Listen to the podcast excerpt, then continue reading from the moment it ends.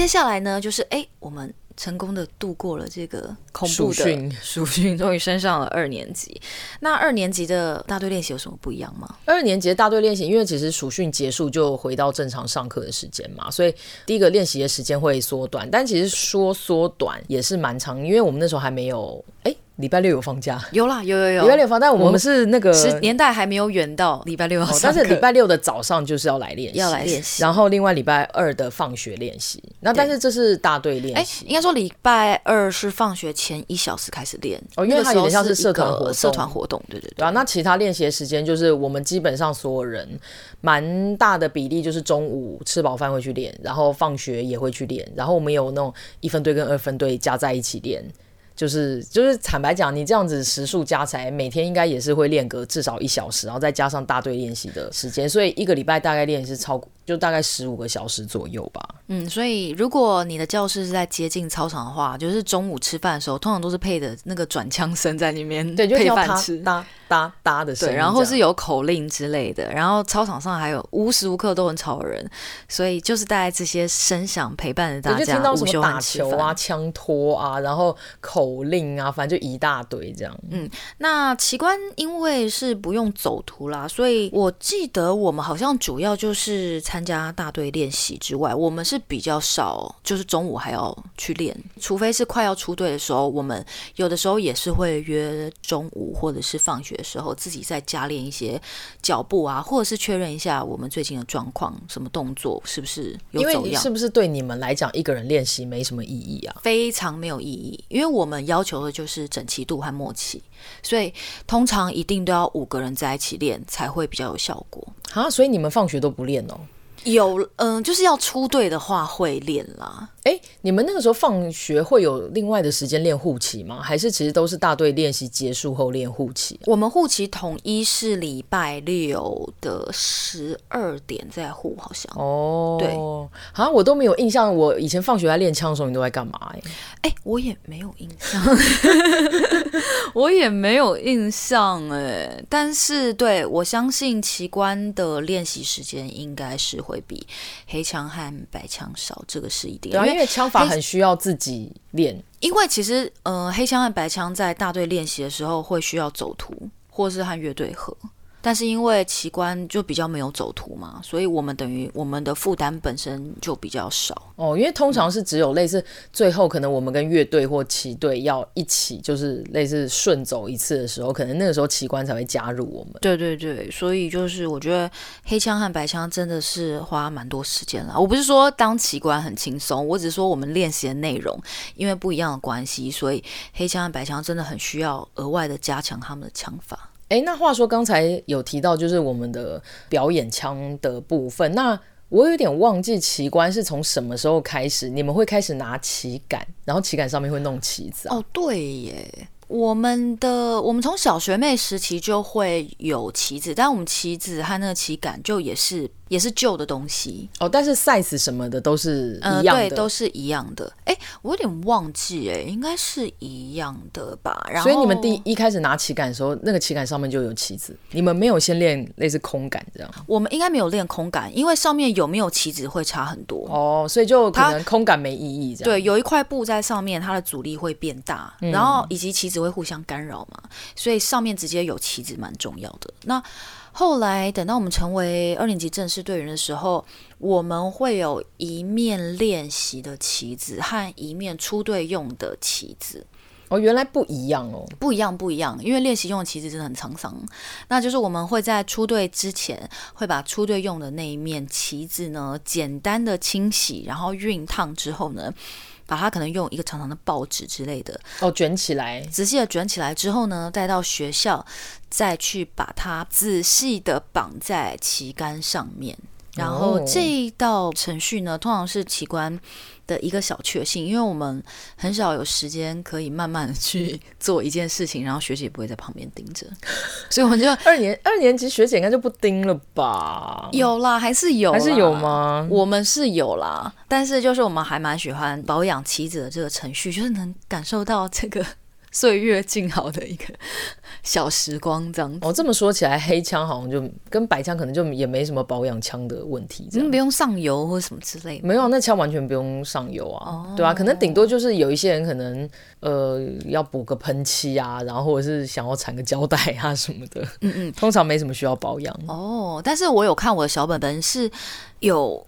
记到说，其实我们有的时候出队之前啊，我们中午也会要合大队耶。然后我就觉得，哇塞，原来以前中午这么忙哦。就是偶尔好像还是会加练吧。对对对，看状况。对，那我们刚刚有讲到说，我们平常练习的操场啊，就是呃很。很热闹的地方，我在这边非常想要补充，我觉得北女应该是全台湾高中里面最像体育高中的学校。对，因为就是一旦下课，你就会发现操场是挤满人，超级挤，就是你会发现哇，有打排球的，什么打网球的，练跑步的，然后什么一队、乐队，全部都塞在，全部都在上面，然后一大堆，就就跑道上也是人，然后中间的那个绿全部绿皮上也是人，全部都是人，几乎找不到空隙。对，所以我，我我记得以前我们在练，就是可能在旁边练枪的时候，就常常会有那个球滚过来啊，会网球飞过来啊，哎、欸，就家常便饭啊。我记得我好像以前有被那个网球整个是这样。啪打到，对，因为毕竟那个就在台北市总统府旁边，真的是寸土寸金。我们的操场真的不大，这样。对啊，所以我觉得真的使用操场这个记忆在我脑中非常鲜明。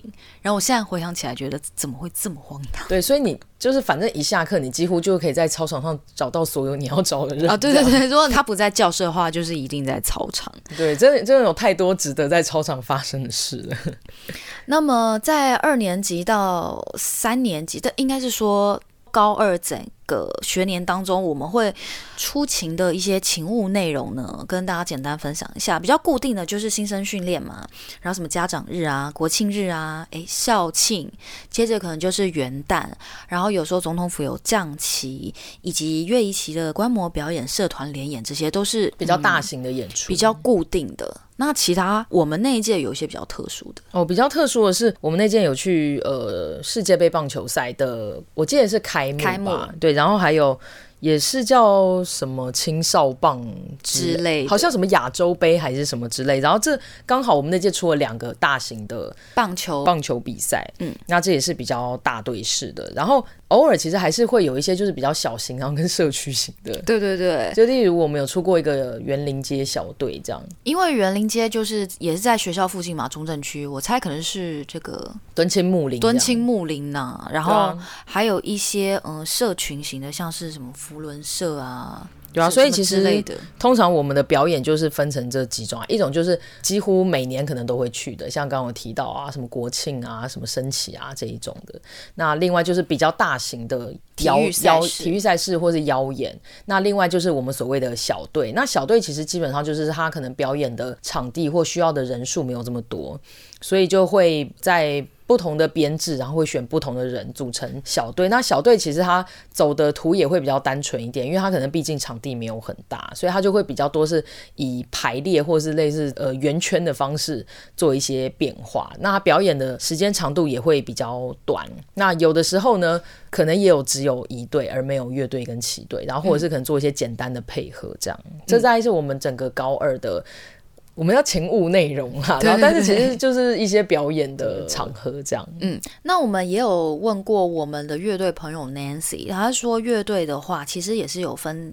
所谓大班和小班，然后大班就是大家看到会表演的那个 marching band，那小班就是一个呃室内乐的形式，然后可能就是表现好或是意愿比较高的大班同学就可以选择去到这个小团里面精进你的可能吹奏或打击技巧之类的。其实某种程度，我觉得就是乐队的小班又是属于就比较精致的类型，因为其实他们好像后来还会有一些演出的机会，然后或者是。呃，未来就发展成校友团啊什么的。那我觉得他们的大班、小班跟一队的大队跟小队有点不太一样。一队的小队比较像是因为演出的场合场地比较小，做一些人数的调整，对，所以是做人数的调整。然后，但是实际上就没有精致度之分，因为其实我们的枪法跟走图其实就大概就是长那样这样。嗯嗯嗯，对。但是乐队的小班呢，就是他们真的是会要额外吹奏一些特殊，就是比较特殊的曲目，精进一点的曲目啦。对啊，因为其实通常我们演出乐队主要就是进行曲，然后大概会有固定的曲目这样。所以其实只要听到那个音乐啊，就你就觉得哎，这个就是我们那一届来了这样。我记得那时候我们那一届的音乐可能有那个《狮子王》，嗯，《Lion King》，《Lion King》，然后还有那个《Can't Take My Eyes Off You》这首歌，我不知道为什么记得好清楚哦。对啊，然后这些是比较属于有变化性的，因为其实以传统来讲，会演奏就是《雷神进行曲》，嗯，然后《曼哈顿进行曲》哦，这样。哇塞，你都还，你竟然都还知道那个曲名，我根本不知道那个曲名。因为我们传统就一定会有这两首啊，然后其他就是各界会有点不太一样。哇，像今年我就有听到乐队好像有那个披头士的，哎，是 Hey Jude 吗？还是 Let It Be 啊？反正就有首披头士的歌。然后是不是还有那凯利克莱森的 Stronger？Stronger 是不是？对对对，对啊。What doesn't kill me makes me stronger。然后每每一届其实都会有一些选曲的小亮点，这样。其实北宜哦也是有很多特殊的传统制度和文化，相信这应该是呃大家比较好奇的，因为刚刚其实讲的就只是我们练习的内容嘛。但是其实让一个团体特别的地方，其实就是它的传统制度和文化了。尤其是刚刚讲的，就是什么大热天啊，在那边站几个小时啊，然后可能学姐跟队长彪骂，就是这种类型的校队跟社团，到底谁要参加？我们也。回想当时，真的是觉得抗压性好高哦。就要不是因为真的很怕被骂，可能还真的是会就是想要退队这样。对啊，但是其实后来每一个人待在一队的理由呢，其实是非常崇高的。我们的传统是有一个口号来着，是三件非常重要的事，就是荣誉、纪律、责任。大家是不是觉得很吃惊呢？是不是觉得很沉重？怎么会跟高中女生说你们这个队伍的传统是荣誉、纪律、责任的？但其实哦，我有查到这个跟呃三军就陆军一队是一模模一样样的。你说陆军还是陆军一队啊？陆军一队。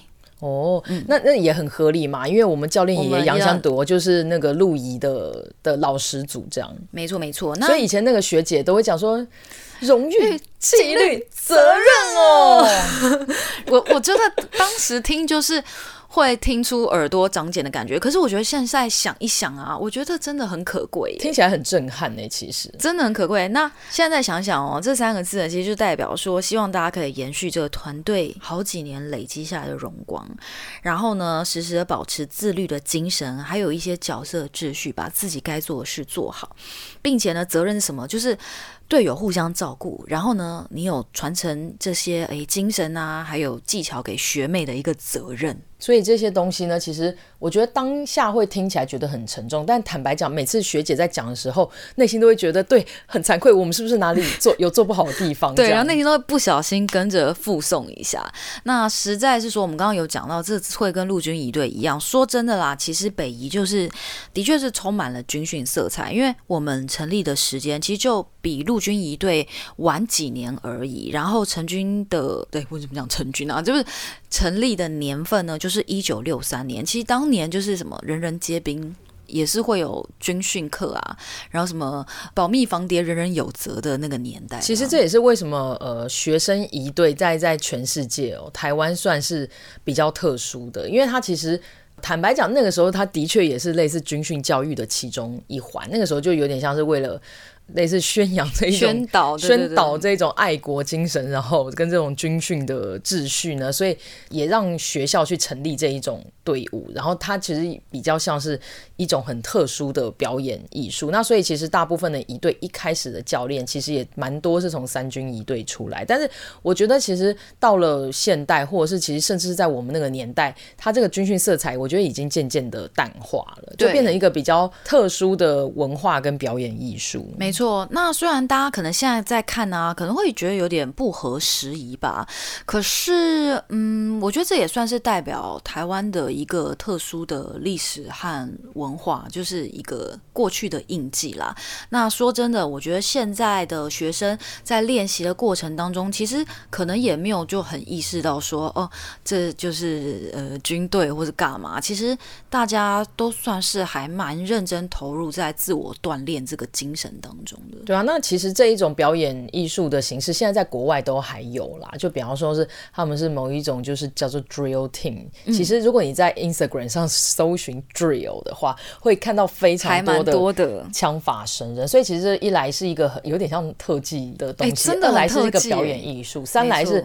台湾的学生一队真的非常的有特色，所以其实我们大概也去参加过，今年哎还是去明年呐、啊，要去第三次的美国花车游行，然后北一也被受邀去参加美国的国庆哦，然后还有受邀参加过爱丁堡军乐节，所以我觉得就是这种形式对大家来讲，虽然好像看起来很严肃，但是其实在世界眼光上会觉得，哎，这是一个很特别的表演艺术，还蛮特，而且尤其是由女生来做，可能会觉得还蛮新奇，也是一种反差萌了，对啊。因为毕竟可能女生就会让大家觉得是要美丽啊，要柔弱啊，但是其实呃，像北女一队这种，我们还是可以呈现这种，我们是走飒风，对，很飒爽，对，然后有这个非常利于美。然后非常的整齐，这样。那么我们也觉得，其实能多多出队，算是一个检验练习成果，当然很好。但是如果出队机会少的话，也不会是枉然，因为其实每一届都是六十年传承中不可缺少的要角。所以对我们来说，就是除了荣誉、纪律、责任之外啦，就是传承不放弃的精神，其实就是我们一队存在的价值之一吧。对啊，因为这一种团队要这么多人，然后。进行这么艰苦的训练，其实坦白讲，真的非常的不容易。所以对于我们每一届来讲，就是怎么样把自己做好，然后把这一些没有被文字记录下来的队形跟枪法，让呃学妹学姐可以一一传承下去，其实本身就已经是一个价值非常了不起的事情。那说完了荣誉、纪律、责任这个传统之外呢，呃，我们的制度嘞，其实刚刚有讲到啊，其实就是前后辈制，学姐带着学妹。那因为其实最近不是大家都在讨论那个局高校的部分嘛？因为其实他们就出一本书啊，叫做什么“弱弱指导法”。不过其实我们那时候看“弱弱指导法”，看那个书目，就发现，哎。北移不是也就是这种弱弱指导法吗？就发现真的是很不谋而合哎。其实也不光是北移啦，我觉得很多组织都是这样子啊。例如说，你进到职场会有个 mentor 之之类，会有个人带领你。大概搞清楚这边的状况，然后你有问题会问他。其实还蛮多社团或者是社会上的组织都必须要这样才能够顺利的运作和管理，对啊，不可能都是老板直接手把手，对啊。尤其是我们以前一队，我们那一届有九十六个人，你说九十六个人教练跟队长哪有什么时间一个一个教啊？一定都是学姐带学妹，然后大家自己练，然后彼此互相看。所以坦白讲，这个弱弱指导法，我觉得。也不是很稀奇啊，然后但是大概就是说，把这个东西它是如何发生在一个这么厉害的表演艺术的社团，要去执行这一个学姐学妹的指导，然后让这个团队一样看起来就是很厉害这样。但是我觉得他用这个方式去包装也蛮聪明的，有让大家更意识到说，哦，有的时候一个技艺的传承不一定总是要一个专家然后来教全部，有时候也可以是一个非专家，但是他跟他的后辈一起来把这个东西。传承和精进下去，啊这就是一个 community 的概念。没错，这就是我们这个前后辈制啊、学姐学妹的一个教导传授的方式。那接下来更有趣的是，因为其实我们刚刚好像就是中间已经不小心聊到一些。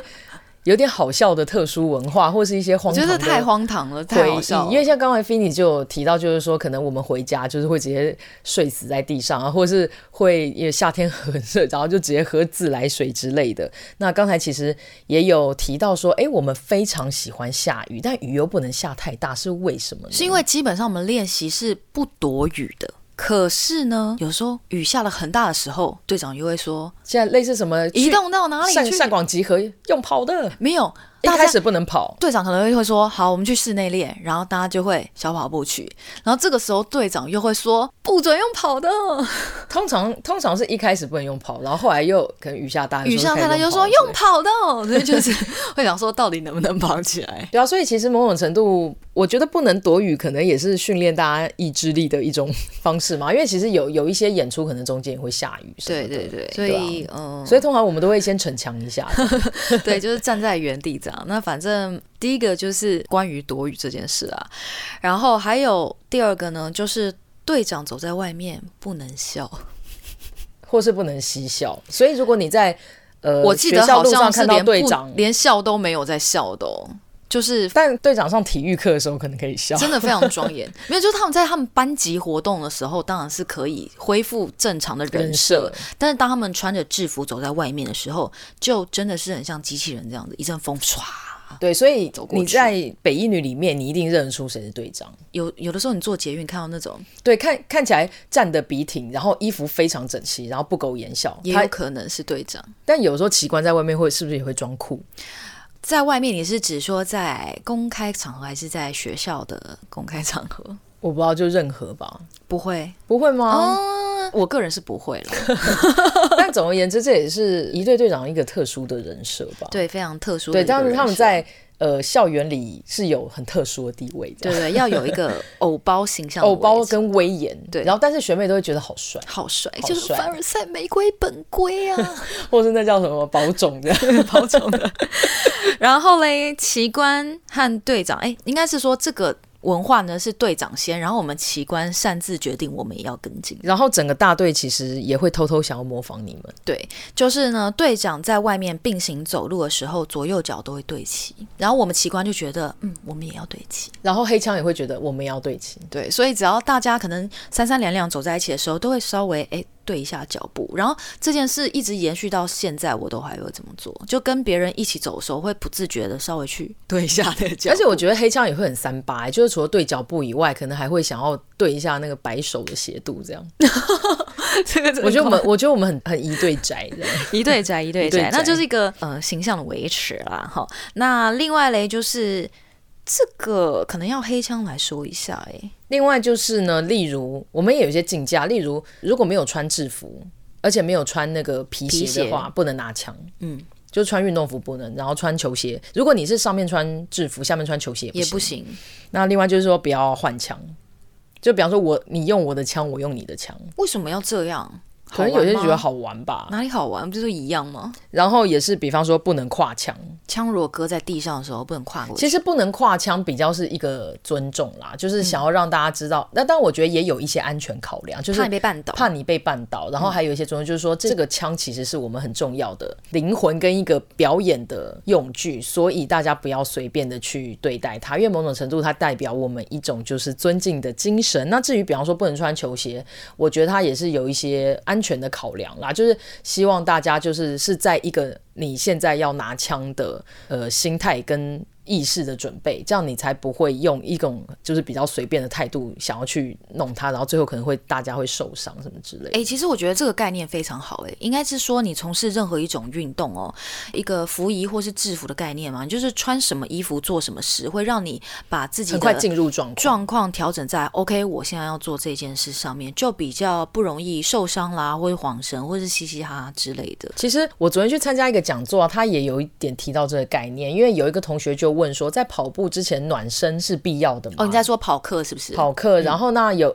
因为我昨天参加那个讲座是一个物理治疗师，他就说，哦，其实暖身有一个很大的功能，是你暖身以后，你的脑袋会知道你现在要开始运动。没错。对，所以你的你的肌肉跟你的反应就会 ready 到一个你该运动的状态，所以它反而不见得完完全全是为了就是什么拉筋啊，或是起来之类的。对，那当然那个也是有它的效果存在，但它其实是为了让你的大脑 ready 要做运动这件事情。没错，我跟你说，芭蕾舞的第一个暖身动作，我也有同样的感觉，就是与其说它是暖你的身体，倒不如说它是暖你的大脑。真的，真的。好，那我们刚哎，这不岔题了哈？我们讲到的是说，哎，关于尊重枪，但是也是调整自己的心态，一些安全和礼仪上的考量。呃，在服役都整齐的状况之下，才可以去拿枪练习啦。那另外就是我们刚刚有讲到说，诶，队长就是很凶。那其实这个文化想想哦，真的就是报告班长啦，可能真的就是蛮军事化的一个。呃，其实我觉得它是一种很特殊的人设，让大家在成立队伍的时候可以很快进入状况。因为坦白讲，我觉得就是你要面对这么多人，一下进入状况，然后要取得成绩，他会需要有一种很强的算是纪律的一个表率，这样。所以以前其实不管是队长或是学姐，在刚开始很凶，其实我觉得他都是为了要让大家立刻知道，快速进入状况。快速进入状况，这样。那这个其实我们后来又想说，好像类似那种。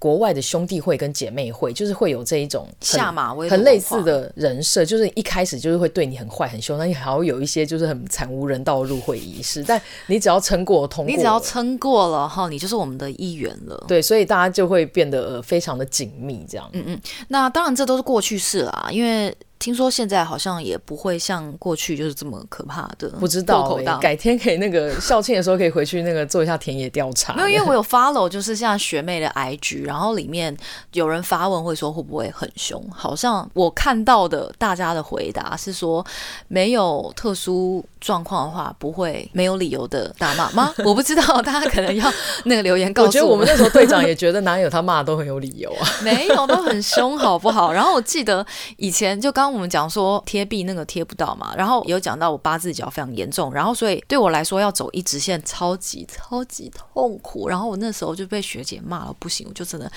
一来很生气，二来又很想哭，想说骂什么骂，我就这样子啊，是什么骂学妹，八字脚很丑，然后学姐就说很丑，脚会不要画圈哦，对对对对，有画圈，你还记得我都忘了，脚不要画圈哦，然后我就觉得很委屈，就想说，哎，拜托我以前小时候练舞在林娜界，这个脚吼。拜托人家求之不得，好吗？现在被当宝这样子，对，当然就是一个嗯下马威的文化啦。那但还也也是有温馨的地方啦。对啊，温馨的地方就是我们有讲到，我们是学姐学妹制嘛。然后嗯，学姐到高二的时候都会超凶，但是学姐升高三就会恢复正常的人设，我们就会快速的迎来那个一家亲的温馨时光。对啊，像呃，我觉得其实通常那个学姐哦，在第一次呃学妹是在外面出队的时候，会去看我们表。因为我记得有一次，我们不知道是在市政府还是哪里出队啊，学姐就来看，有有有，好感人哦，而且学姐是穿便服来看我们。对，我们就会有个口号叫做“学妹不要怕，学姐在这里”，让你就会觉得。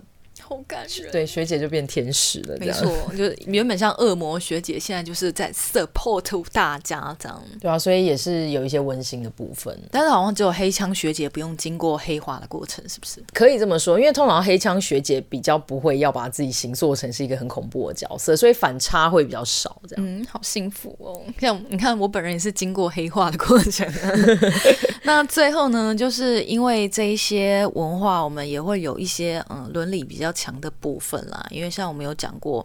我们可能会有排头啦，总队长啊、分队长啊、国旗官啊，因为它其实有点自然而然呢。就例如，比方说哦，国旗官就有点像是旗官的首席，对对对。那总队长其实就是队长的首席，然后我们其实会有白枪的护法，就是白枪的首席。那其实黑枪呢，就会有呃每一排的排头这样。嗯嗯。那所以这个东西我们都会很自然而然知道说，哎，这个就是我们的代表这样。对，而且我个人啦，我觉得大家也不会。说好像你就是头头，我不是这样，因为其实要负责管理或者是带头的人，他并不轻松，所以大家就算是蛮自然而然形成了一个秩序，这样也会互助啦。像比方说，我们有时候在看枪法的时候，其实偶尔也会有不同的人出来带什么的，所以大家互相彼此蛮给力的这样。嗯，那我们前面有讲到这个荣誉哦，不知道对 Andrew 来讲，你记得的就守护的。一些荣誉的传统有还有没有哪一些？呃，刚才其实有提到我三零五的枪号嘛，那我自己觉得我们整个北一女一队要守护传统，其实刚才就有讲过，就是我们要怎么样把一个这么特殊跟这么困难的一个大队，跟他的枪法、跟他的走图，还有这个我们刚刚讲的有很多，你可能听起来也有点哭笑不得，但对我们来说是很珍贵回忆的这些传统。把它传承下去，就某种程度，我们是用一个在保育绝种动物的心态，然后再接手跟传承这一切，所以我觉得这应该是其中蛮可贵的一点。嗯，而且这么一想，好像还真的蛮感谢学校，因为我们还蛮多时间出队，应该不是真的有什么什么演出费吧？就是完全没有啊。对啊，听说好像就是一个校际的一个。服务性质吧之类的。呃，对啊，那当然，其实我觉得我们本身就有一些花费啦，例如比方说表演枪那些。有付钱吗？完全不记得哎、欸，我以前完全不记得，但我最近我，我最近观察那个学妹的 IG 啦，他们是有要缴一些队费。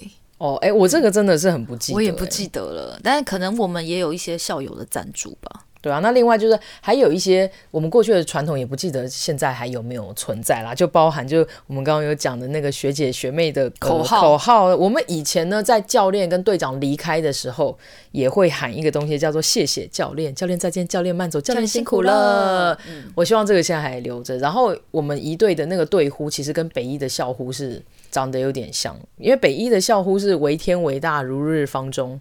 英姿焕发，北一女中。天哪，我完全忘记。然后我们的一队队呼是“为天为大，如日方中，北一既出，谁与争锋”。哦，有有这个倒是有记得。对啊，所以光是喊出来这个，你就会整个会想起以前的传统与荣光，你就会觉得对我就是北一女一队这样。哇，不知道大家听完我们的传统制度和文化，有没有觉得，哦，真的是蛮有趣的一个组织，是蛮有趣，蛮 蛮恐怖的。对啊，那我们真的也蛮好奇，明年就要六十周年了，不知道现在还有没有哪一些呃文化有留存，那哪一些已经转变了，还蛮期待大家如果略知一二的话，可以回馈给我们哦。那么我们接着就想要分享一下这么多经验带给我们的一些人生礼物和价值观，因为我觉得这一 part 是最重要的。很多人可能会很纳闷，说这么累，然后这么严，又折损高中女生美貌的事情，怎么会有人想做呢？可是呢，我觉得这一路过去啊，真的给我很多礼物哎，而且不想就还好，我觉得一想发现，哦，想到真的是感动都要掉眼泪，真的。我觉得这是可能问很多人都会对这个酸甜苦辣过去觉得，因为他已经经历过了，所以他愿意再经历一次。嗯，那么首先嘞，大家。如果有在收听我们不务正业的这个节目，应该就可以感受得出来，一对对我们最大影响就是我们非常的投入于去精进一件事情。对，那这一件事情就是可能你会觉得说，哎，学习一对对你以后人生好像没有什么特殊的帮助，因为它不像乐队，肯定会学习一个契约什么的。那但是其实我觉得它让我们对于蛮多事情都有蛮多的好奇心，然后愿意去尝试，并且愿意把它做好，精益求精，精益求精把它做好这样。嗯，而且我们。我们对于那种需要苦练的技艺啊，就是有一种特殊的执着，而且也很欣赏努力追求卓越之人，因为追求卓越是一件好事，这也是大家喜欢看奥运的原因嘛。就是大家去练体育、练跳远、练什么体操，其实也不一定有什么好处，可是呢，你光是看这些运动比赛，欣赏他们不放弃，努力超越自己，不一定要超越别人，光是超越自己都是一件很可贵的事情。然后，所以我觉得一队的人都会有这种可能令旁人难以理解的特殊人设吧。就是为为什么对于这为什么要练枪？为什么要练走路？为什么要练这个练那？但我觉得不只是一队啊，我觉得经历过一队的人，可能对他现在在做的事情都有一种执着。嗯嗯，就是想要把它做好，然后大家一起把它做好，不要放弃的精神。哎，你说到另外一个重点，就是如果你自己做好。好，可能还容易一些，但是你要跟别人合作把这件事做好，就蛮不容易的。对啊，所以其实我觉得一队都还蛮有这叫什么牺牲小我成就大我的精神啊，或者是大家互助这样。对啊，那所以我觉得，呃，我们也算是长大之后也会比较有团队精神啦，追求共好，因为有的时候不要成为老鼠屎。就是会实时变成我们放在心上，就是不要害到整个团队，对啊，毕竟以前你一个差就整排被骂，那你说不管是队长或旗官，可能一个不整齐，那就是你整坨就看起来就不对，这样。没错，那其实，在学生时期，嗯，学业好不好，其实是。考你的智商，其实是你的一个智力的表现。但说真的，你出了社会，呃，也不完全只看智力表现啊。你是不是能够融入团队，是不是能够团队互助，和别人沟通，也是一个很重要的能力。所以在一队里面，我觉得也可以好好的培养这一个部分。因为像我看，我们也讲到前面要你要练互动枪法嘛。如果你们两个练不起来，那谁的错呢？你会说是你的错吗？就你的问题吗？就非得还是要跟别人合作吗？对啊，那我觉得另外一方面就是在这个过程当中，你会受到很多的挫折，所以那一种弹性、韧性还有抗压力，其实我觉得也是蛮多人后来一辈子带着走的东西。这样。对啊，你说那个体力的抗压吗？就是身体上面的煎熬，我跟你讲，那真的很需要哎、欸。另外就是还有就是心灵上面的煎熬，因为你可能练习不顺，或是你还有课业压力，你很累。然后又怕被骂，等等的，就是高中是有多少恐惧啊？就是其实有一些平常在正常的状况下你不会经历的压力，可能你在练习过程中会感受到。对啊，还有包含就是有很多可能枪法卡关啊，或者什么身体撑不下去啊之类的。对啊，其实这些都是在考验你的韧性、抗压性和解决问题的能力。直到现在，我们都还觉得，哎，真的是有影响我们呢。然后还有一些很 basic 啦，像是自律、时间管理。你什么时候要集合？集合时间往前推多久？你要出门，你要起床。你今天出队的时候，你要带什么？你什么时候要去绑旗子？你要先念书还是要睡觉？对，因为以前真的是随便一个东西做不好，一定会被狂骂。而且不只是什么被队长啊，或者被学姐狂骂，连你你这排都狂骂你这样。对啊，所以你到底课余时间就是一小时好了。你要准备小考，还是你要睡个午觉，还是你要去练枪？就是、就是都就都要 都选择。所以时间管理就很重要了，啊，管好自己，不要给团队添麻烦，其实就帮大忙。然后我又想到，我记得我们有一次好像反正我们要出一个队，结果那一天我们两个和那个小妹姐都睡过头。那个是不是国庆？应该是国庆前的那个，我们在大庙练习，是大庙哦。我记得，因为你你我们后来迟到，然后你跑，然后还跌倒，我狂奔，然后就是在那个中正纪念堂，它是那个白色瓷砖地嘛，嗯，我就摔跤了，但没有关系，就赶快。跑起来，啊、不是膝盖还在流血之类的。然后我后来就是集合之后啊，我发现我们竟然没有被骂。然后我后来发现是因为我跌倒的时候啊，整个就是膝盖就是撞破流血，然后还有那种石子还嵌在我的肉里面，然后就在流血。所以可能当时队长学姐，可能他们也熟悉我们是蛮钉钉的，对，所以也不忍苛责。对，可是就那一次真的是让我天啊，就印象超深刻，从此就是不敢再睡过头。然后就是时间管理。真的是蛮基本的啊。然后刚刚我们有讲说，我们呃会有一些辈分秩序的观念。我到现在啊，应该是说大家吧，至今看到学姐，一定都还是喊学姐，对，不会叫我名字，很难叫名字。然后，而且我觉得现在，因为我算是这个成人芭蕾学习者嘛，所以很多老师其实是比我们这些学生还要年轻很多很多的。那你就会发现说，有些人都会直呼老师名字，但是像我，就是对我来说，他是我老师，他就是老师。有啊，我因为像我们道馆有很多前辈，所以我也会有时候会叫前辈或是学长之类的。没错，所以有时候我会叫老师，叫一些很年轻的老师说您，他们可能都会觉得有一点奇怪。可是我觉得，嗯，术业有专攻就对，我觉得好像就终身为师。是在这一个部分，好像我们会比较有这种倾向，这样。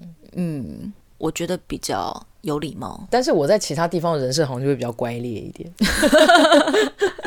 那其实刚刚讲了这么多辛苦的事情哦，我们觉得其实虽然真的是非常辛苦，但是应该大多数队员毕业之后，应该是没有人后悔了。我觉得他只带给大家非常多的回忆，因为我们之前有讲过嘛，就是零付出的东西，要么无法持久，要么就是价值很低，就是这些我们真的是付出了很多心力，真的是至今都还蛮难忘怀的。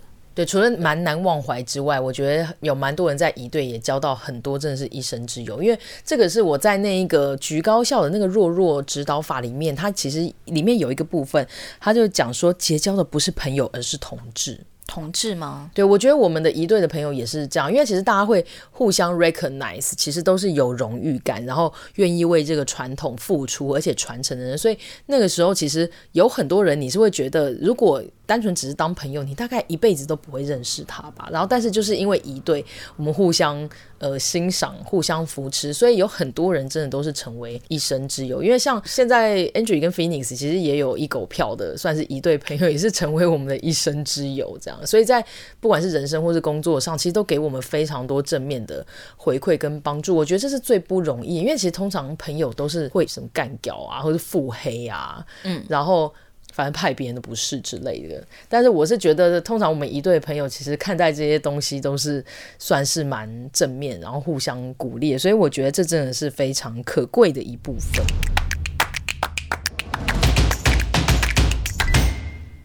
刚刚在回忆了这么多我们的嗯血汗泪之后呢，我们最后想要跟大家聊一下关于团队的经营，因为这次国庆之后呢，大家都有很多讨论嘛，而且因为这我们节目叫不务正业嘛，也就是说我们在这么多不务正业之外呢，其实我们都是算是有一个正业的啦，所以经营团队就是一个还蛮好讨论的事情。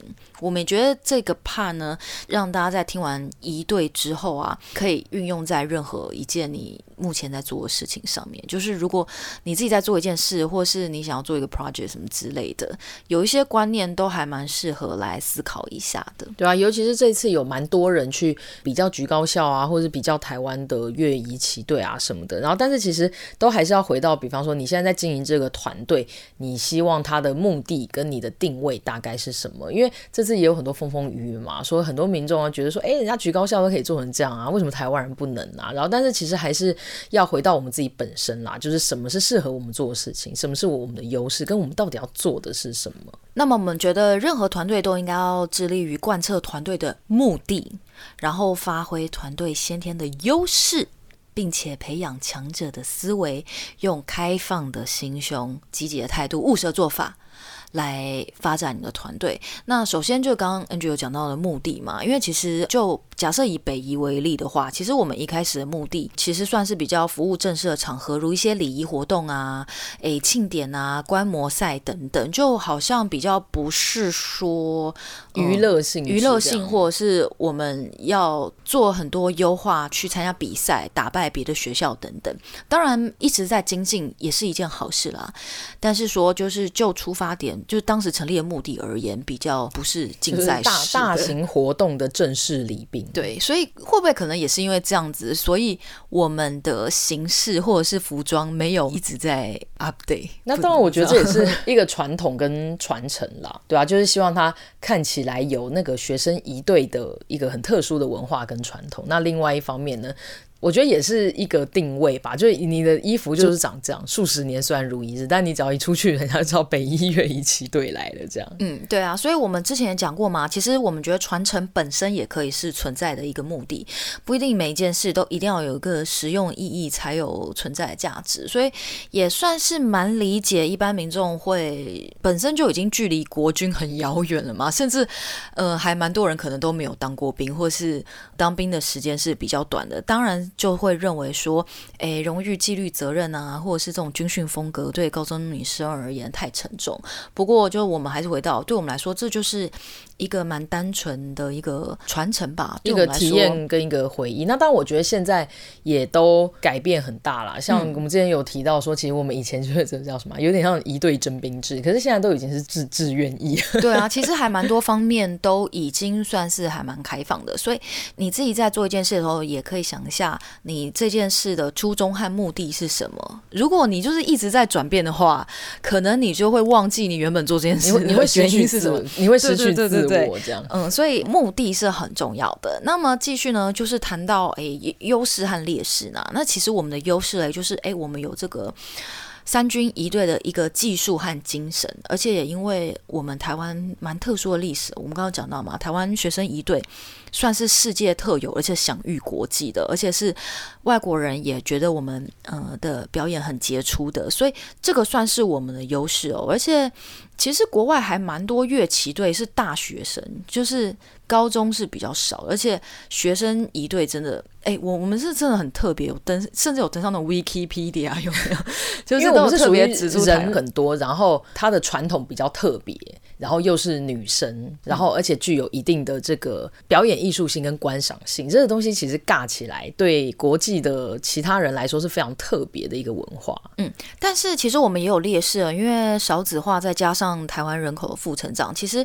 不论是乐仪还是旗队，我们的团队规模其实的确是缩小的。那我看了蛮多影片啊，发现其实呃乐仪旗队最重要就是那个震撼的效果和走图的复杂性。那人少真的很蛮难做到这件事的，所以可能的确需要思考一下，如果我们比较没有那么庞大的人海的话，要怎么样去营造那个震撼的感受，以及我们不算是那个竞技的队伍嘛，要怎么样为这个。进步增添一些动力，也算是一个挑战啦。但是我觉得又回到说，如果说这个整个形式是一个传统的话，我们有没有进化的必要？就好像是你知道吗？就是例如说拜拜好了，刮不会这件事，改成线上刮不会，你觉得有没有必要？我觉得它其实就是会穿插，因为其实从现在的表演形式跟枪法，我那天稍微看了一下影片，觉得变化并不大，但是。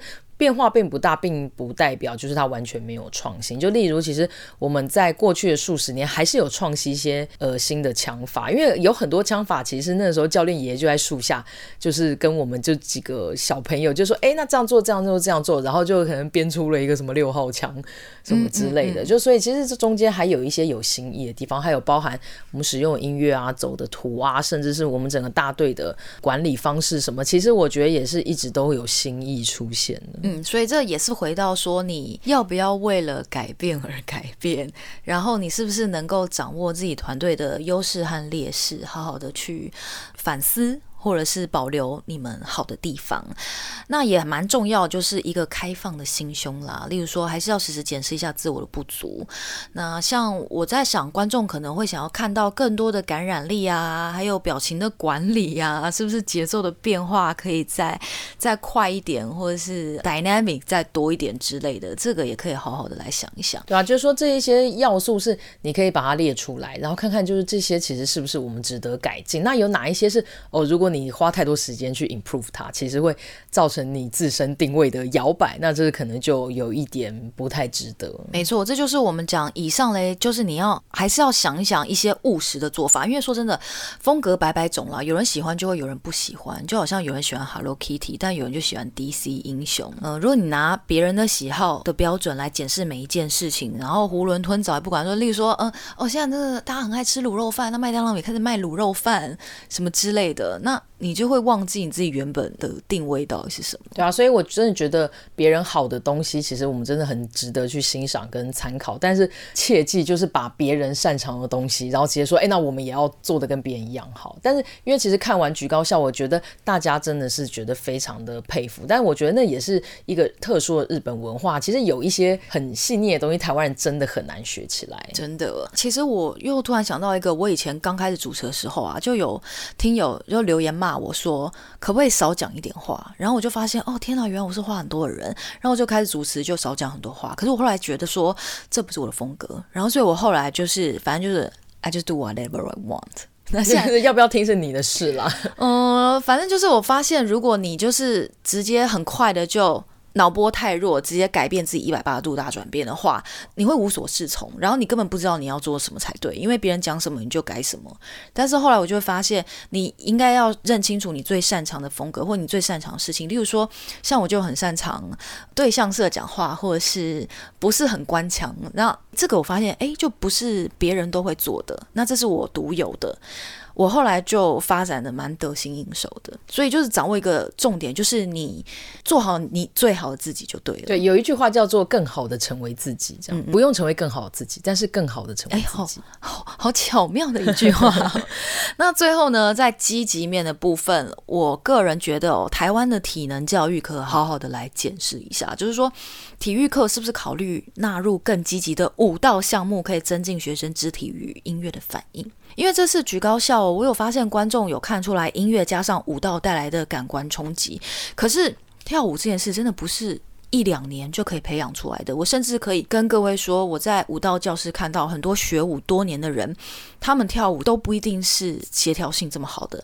但是局高校的舞步真的很难，他们也跳得真的很好，他们的肢体，而且他们跳舞的音乐性是顶尖的。那我有看到一个说法是在日本呢，其实他们的体育课纲里面是有舞蹈这一项的，而且他们的舞蹈其中一项是街舞项目。所以我在想，是不是这样子，他们普遍比较年轻的小孩会比较跳舞。是因为这个原因，哎、其实某种程度我要打枪你，因为我我倒不觉得是什么台湾的什么体育教育里面要纳入舞蹈，我觉得应该是说我们要更认真的去重视台湾学生的五育并重，因为坦白讲，我们也有体育课啊。嗯，但是我觉得我们没有那么重视体育课，所以非常不重视、啊，所以很多东西就只是就只是为了你要拿到体育课的分数，虚应故事。那当然，我觉得舞蹈有它特殊的好处啦，就一方面就是它可以锻炼体能，二方面肢体协调性，三我觉得它也是可以训练学生的一些类似表达跟审美感什么，所以我觉得它算是蛮综合。但我觉得整体来讲，台湾的年轻人跟学生。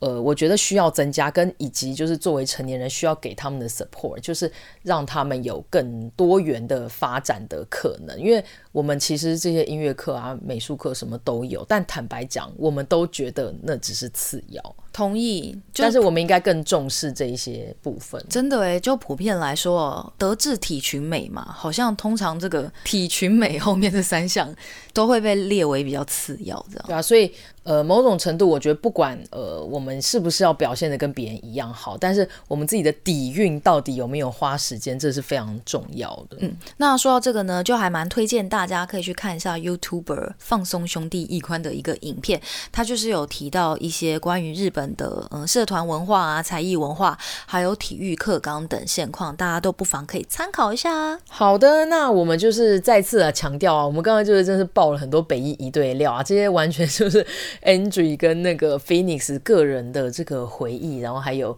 一些感想，那其实这些是我们心中很珍贵的一些东西。那所以，不管是呃曾经当过北一一队人，或者是其实对我我们这个团体没有很熟悉，就希望大家是用一个比较开放的心胸来这个聆听我们这一集，这样。没错，那也希望今天的节目可以激发大家对于诶自我锻炼啊、自我成长还有团队经营的一些想法。那最后呢，这一集呢，呃，应该说这一 part 啦，就是。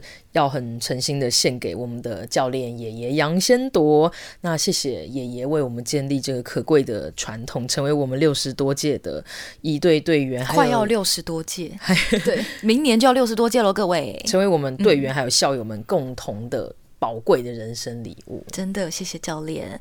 那么最后呢，也很好奇说，现在台湾高中的学风比过去开放了多少？欢迎大家留言告诉我们哦。对，学妹如果有听这一集的那个，请那个大家互相学，请热烈学，跟我们留，对，跟我们联络留言给我们。哇，天哪，我们节目。到了第二季第一集，这一集真的是 有史以来最长。对，可以做成那个复仇者联盟上下，快要上下集了，就是哈利波特，然后两个小时。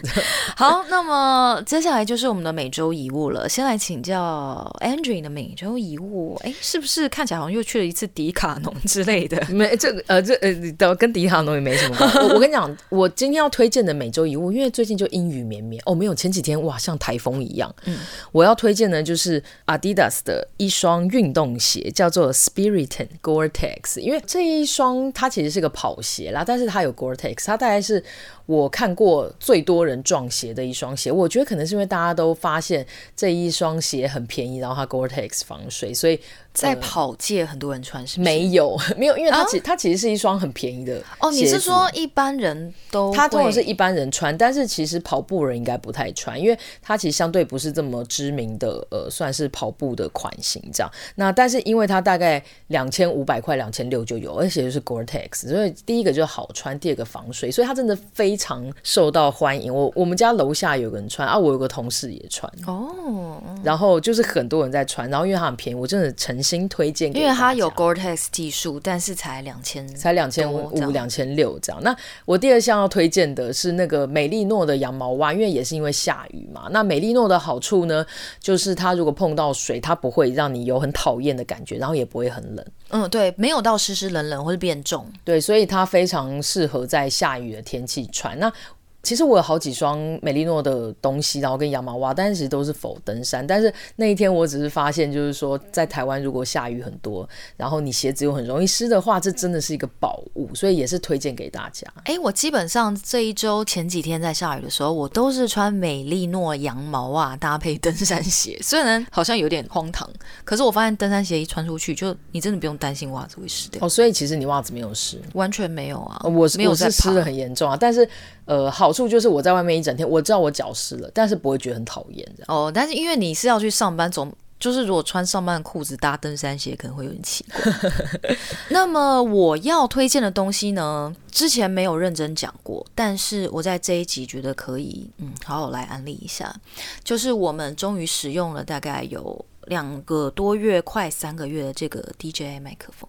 哎，我们之前没有介绍 DJI 麦克风，我们之前没有把它列在每周一物里面，哦，就只有带到这样。对，因为最近有时候我在回听我们节目的时候，会往前面几集听，就会发现，天哪，你之前前面几集的音质真的是，你是想比较还好啦，我觉得没比较没伤害，没比较没伤害，但是一跟我们现在用这个工具录了，我就觉得哇，DJI 真的是好蛮多的，就是音质清晰不说，我们后来都没有再管这个，现在我们外面那些什么 摩托车啊，还是有收进去。去不是吗？还是有，可是因为我们的声音就是跟着麦克风比较近，所以呃那些背景音就是看起来不会说糊在一起很吵啦。然后我觉得它在档案传输上面，嗯，也算蛮方便的。而它蛮妙的是啊，例如说我们现在是两个两个小麦克风，两个小麦克风嘛。那总而言之啊，就是你不用怕你的那个档案会遗失之类的。这两个东西就是一个小硬碟，这样它有录音功能，也兼具储存功能。然后我觉得真的是。是使用很直觉，很方便。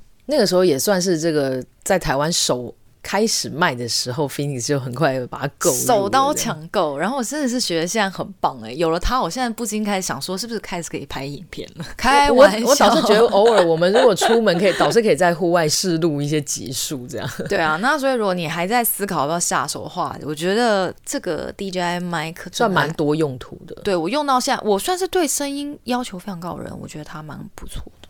好的，最后总算进入我们的每周一句。哎，你这个每周一句是何出此言？我蛮好奇。这个其实就是这周的主题呀、啊，因为我们其实今天的主题就是在讲我们的血汗泪的北一北一一队的回忆。这样，我其实觉得，因为我们刚有提到，就我们参加北一女，就是有很多练习、很多出队、很多演出，这些都是无偿的。嗯，虽然说无偿好像没有什么金钱往来，但是坦白讲，真的是免费的最贵哦。所以，我今天的每周一句就是免费的最贵。那它到底是贵在哪里？其实我觉得它就是贵在你这个团队凭什么吸引这么多人来？嗯、那这些人凭什么不要钱，然后为你抛头颅、抛头颅洒热血，然后去表演，然后不拿钱，然后大家还这么努力的想要去教学妹，想这么努力把它传承下去。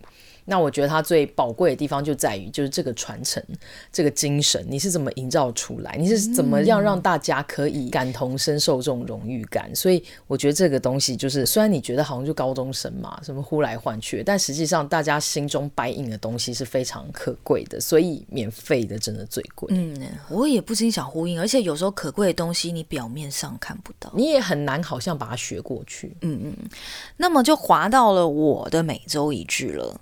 我的每周一句修改了很多次，没有，我看到有一些关键字好像都长得差不多。对，但是呢，总而言之呢，我这每周一句的目的呢是勉励大家学海无涯，然后尽量保持谦虚。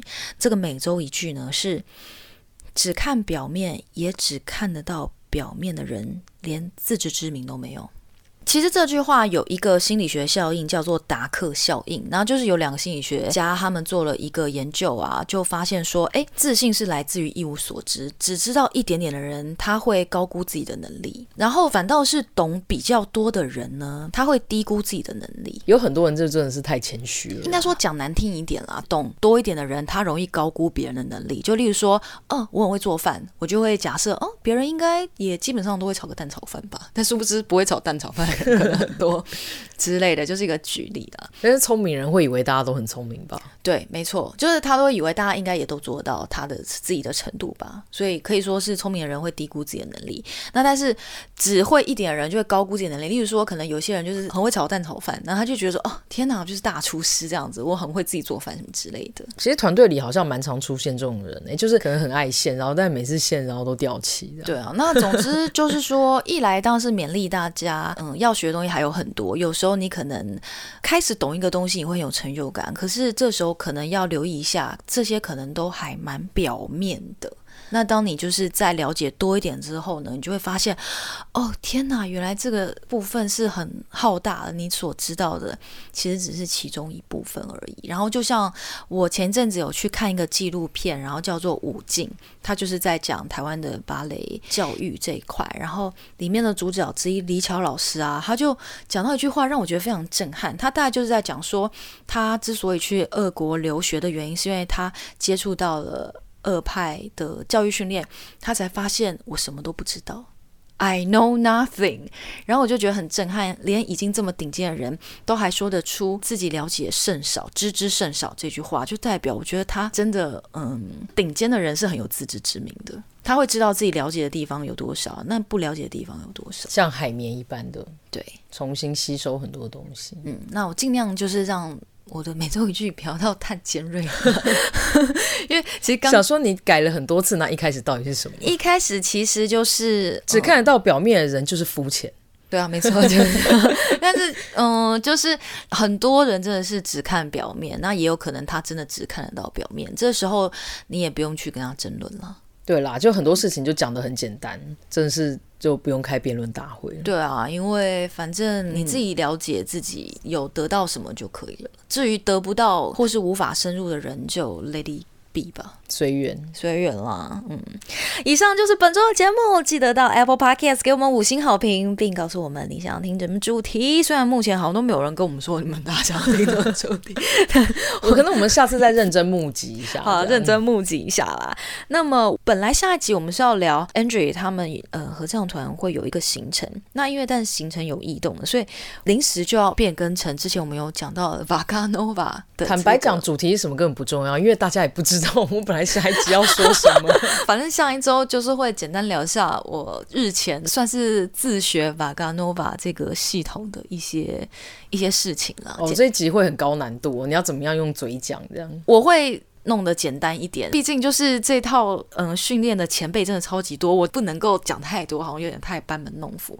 就是我出拳的一些领悟和我觉得哇哈好棒棒的地方。好，所以芭蕾的发烧友千万不要错过我们在不务正业第二季的第二集哦。That's right，感谢你加入我们的 Season Opening，那么我们就下一集再见喽，拜拜。